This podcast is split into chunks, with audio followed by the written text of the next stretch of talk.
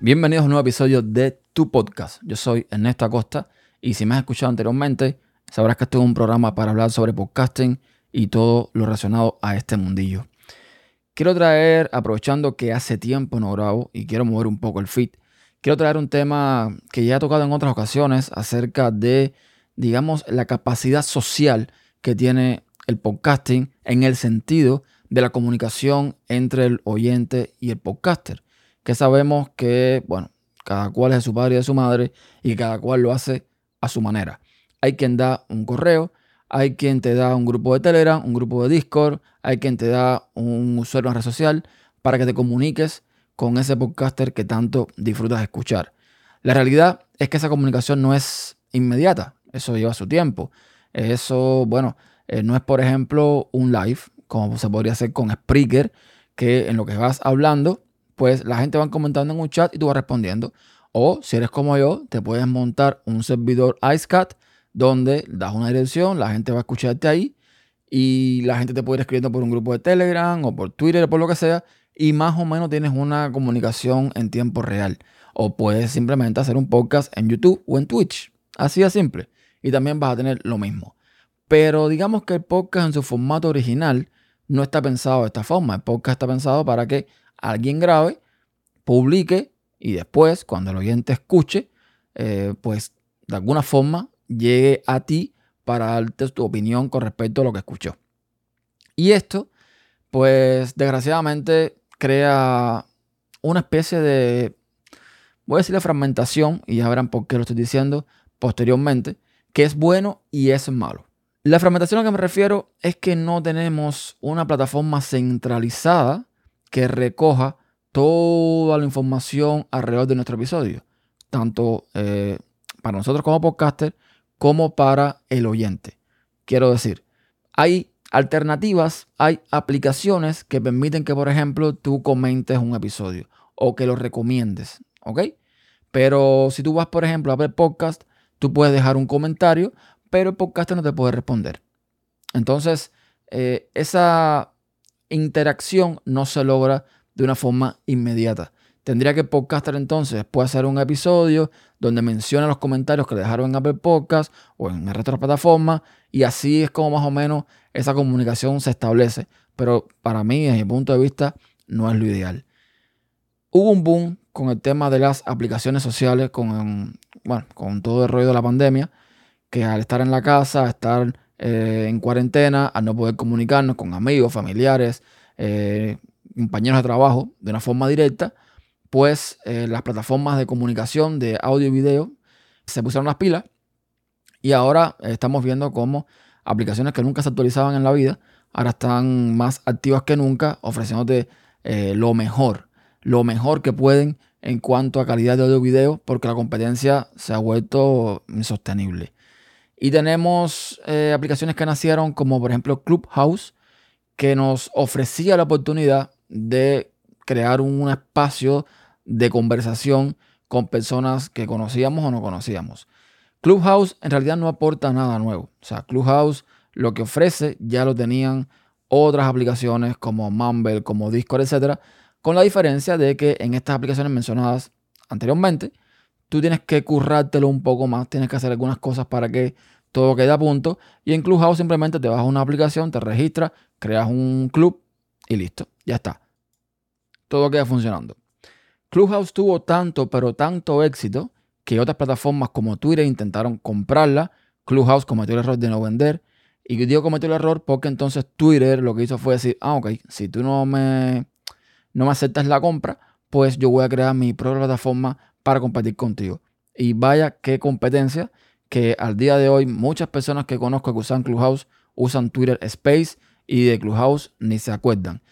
Y lentamente, pues esto va a significar la muerte de Clubhouse si no se reinventa. Pero no solamente fue Twitter, Spotify también está en vías de hacer algo como esto, Facebook, en fin. Ahora todo el mundo quiere tener ese pedazo de pastel en cuanto a la comunicación por audio, volviendo a años atrás, porque ya eso lo teníamos, repito, y ahora está agarrando mucho, mucho más auge. También quizás por el mismo tema del auge del podcasting. El punto es que eh, nadie ha logrado dar con la tecla a la hora de eh, crear este, este espacio social en el podcasting de una forma acertada, de una forma que sea de fácil acceso para todo el mundo. Hubo una aplicación que ahora mismo no recuerdo el nombre, que te permitía recomendar tus podcasts, te, permitía dejar un comentario ahí y había una especie de interacción, pero como creador no podías hacer mucho tampoco. Y la única que de alguna forma establecía esta comunicación oyente-podcaster mediante audio era Anchor. En Anchor, para tú comentar algo, no es mediante texto, sino mediante audio. Y no recuerdo si tiene limitantes o no, porque no suelo usar Anchor, pero esa era la vía. En base a esta idea, nace también otra aplicación, que es la que voy a comentar hoy, llamada Listen Up. Una aplicación que eh, empezó su desarrollo en 2019 y que me la trae a mí el amigo Robert Sasuki para que le eche un vistazo. Yo le instalé eh, no funciona bien del todo en muchos factores. O sea, eh, en cuanto, por ejemplo, importar los podcasts usando un OpenML de Pocket Cast, no termina de funcionar bien, no importa bien los podcasts. De hecho, todavía no me he exportado ninguno. Y no sé. Eh, es básicamente un podcatcher que trae como concepto, como digamos, vamos a decirle punto de, de venta, ¿no? Como gancho, el hecho de que te va a permitir crear una especie de club también, un club de lectura, en este caso, eh, para que se, entienda la referencia, dentro de cada capítulo del podcast. Es decir, tú estás escuchando un podcast determinado, cualquiera, y dentro de cada episodio va a haber la oportunidad de debatir con otras personas que le interesa opinar sobre ese episodio y crear esa comunicación, ese debate entre usuarios con la mágica opción según ellos, esa mágica opción de que el creador también puede participar en esa conversación mediante audio. Como no he probado a fondo la plataforma, no sé bien si va a ser algo de por turnos, que uno habla, el otro contesta por turnos, o ser algo como Twitter Spaces o Clubhouse, no me queda claro. El punto es que, aunque la idea está muy bonita y todo parece muy bien, hay cosas que a Listen parece que se han olvidado por lo menos lo veo así yo desde mi punto de vista como usuario.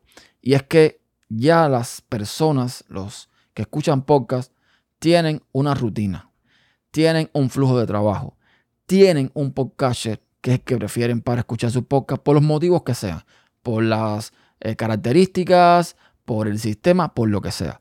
Entonces, significa que tendríamos que usar Listen Up como podcaster principal para lograr esta comunicación con nuestro podcaster favorito. Y esto, miren cuántas cosas conlleva. Conllevaría instalarse la aplicación, primero que todo. Conllevaría que el podcaster que tú eh, escuchas también use la aplicación. Conllevaría que las personas se pasen a esta aplicación. O sea, es toda una serie de cosas que dudo mucho que vaya a suceder, por lo menos en grandes masas. Y más teniendo en cuenta que la aplicación todavía no funciona bien y que como podcaster carece de un montón de opciones que a lo mejor tú encuentras ya en tu podcatcher habitual. No sé, eh, la idea está bien, está buena, por decirlo de cierta forma, está bien pensada, pero la implementación no creo que sea lo suficientemente satisfactoria como para que tenga éxito.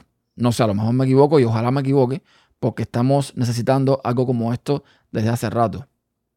Ahora bien, lo que yo creo que debería pasar para que realmente podcasting sea social, para que, eh, o, mejor dicho, para que se abra todo un abanico de oportunidades para crear comunidad, para una mejor interacción, para toda esta historia, es que plataformas como Apple y Spotify, que son a día de hoy las principales, los principales directorios de podcast, creen un API, o sea, creen un código que los desarrolladores de los podcasters puedan usar para obtener y ofrecer información. ¿A qué me refiero? Pues imagínense que Apple, Apple con su plataforma, crea un, API que le permita a Pocket Cast, a Overcast, a todos esos, a todos esos obtener de cada episodio los comentarios que se han hecho, las reseñas que se han hecho, y le permita además responder esos comentarios.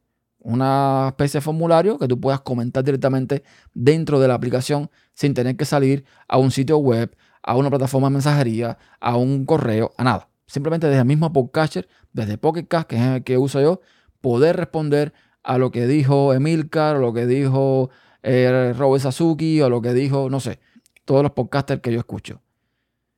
Si eso se lograra, ahí estaría creadas las condiciones para que el podcasting diera un paso mucho más allá en todo el tema social. Pero no creo que todo esto deba caer en los hombros de una sola aplicación.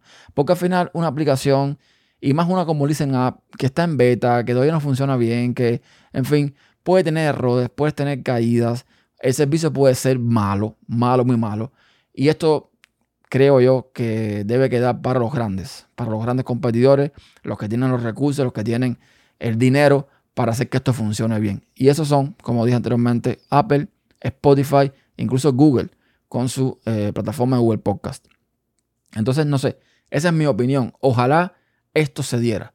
Yo creo que esto sería ya el paso definitivo para el podcasting, para que se convierta en un boom social realmente. Y no sé cómo es que no lo han visto. Y si lo han visto y se lo están escondiendo, bueno, ojalá, ojalá que sea. Pero sinceramente, viendo la historia, eh, viendo el proceso de Apple con los podcasts, aunque Spotify mm, se ve más embullada, aunque Google parece también querer poner su granito de arena, no veo que se esté moviendo en este sentido. Entonces, no sé si esto algún día será posible.